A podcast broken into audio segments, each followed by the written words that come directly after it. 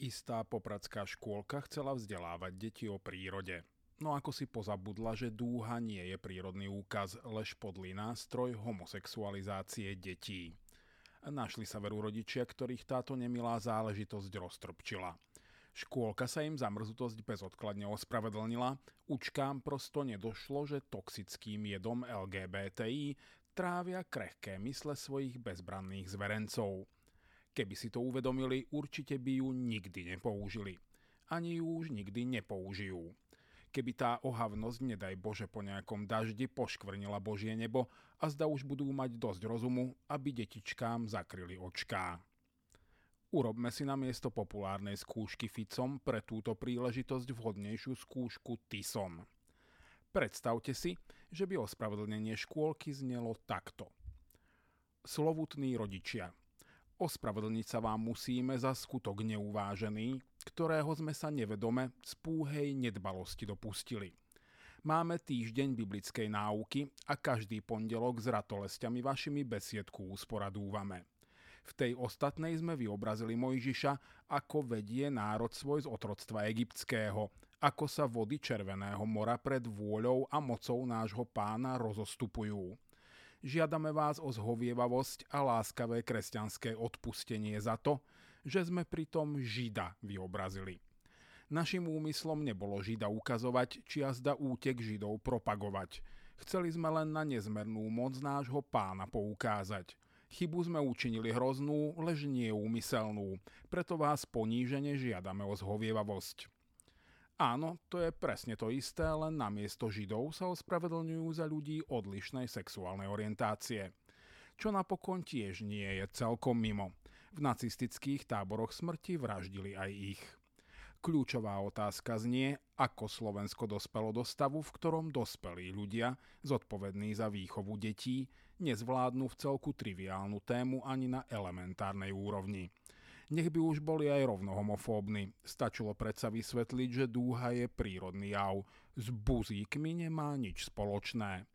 Buďme však spravodliví a neklaďme na personál škôlky prehnané nároky. Jej vedenie vôbec nemusí byť homofóbne ani mentálne poddimenzované.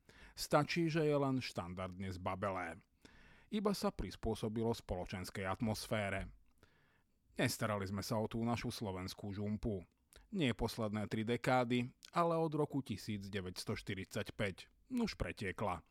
Hnedými splaškami už dôkladne nasiakla veľká časť populácie. Už sme prestali vnímať ich pach. Vymýšľame si tu pekné eufemizmy ako politické kresťanstvo, aby sme nemuseli priamo konfrontovať klérofašistov, ktorí hrdo nesú bojovú zástavu ľudáctva a pracujú na blahorečení exponentov Tisovho zločineckého režimu. Zaštiťujú sa konzervativizmom a kresťanstvom, aby mohli manipulatívne jačať o náboženskom útlaku, keď sa niekto snaží varovať pred ich pokusmi o odstránenie demokratického zriadenia. Ich vzťah ku kresťanstvu je v skutočnosti taký, ako vzťah islamistických teroristov k islamu. Novotvar kresťanizmus, ktorým ich popisujú, je teda technicky správny, no nie veľmi zrozumiteľný. Termínu klérofašizmus rozumejú ľudia lepšie a nedá sa zameniť za kresťanstvo. Kresťania i konzervatívci sú neoddeliteľnou a nepostrádateľnou súčasťou našej demokracie. Odlíšiť ich od radikálnych fanatikov, ktorí sú jej nepriateľmi, je triviálne. Nijaký kresťan ani konzervatívec nebude bojovať za to, aby niekoho iného pripravil o jeho práva. Zároveň žiaden zákon nenúti kresťanov, aby mali homosexuálny styk.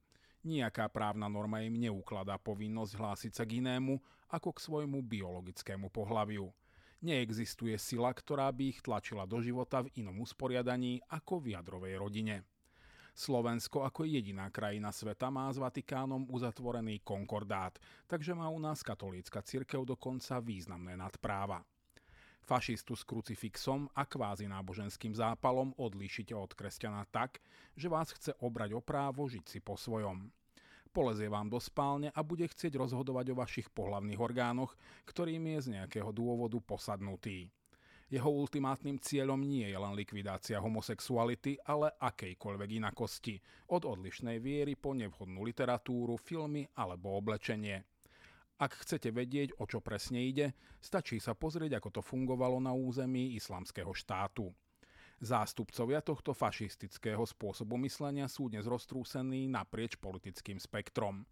Sú dobre etablovaní vo väčšine parlamentných strán a tvoria v zákonodárnom zbore najväčšiu lobistickú silu.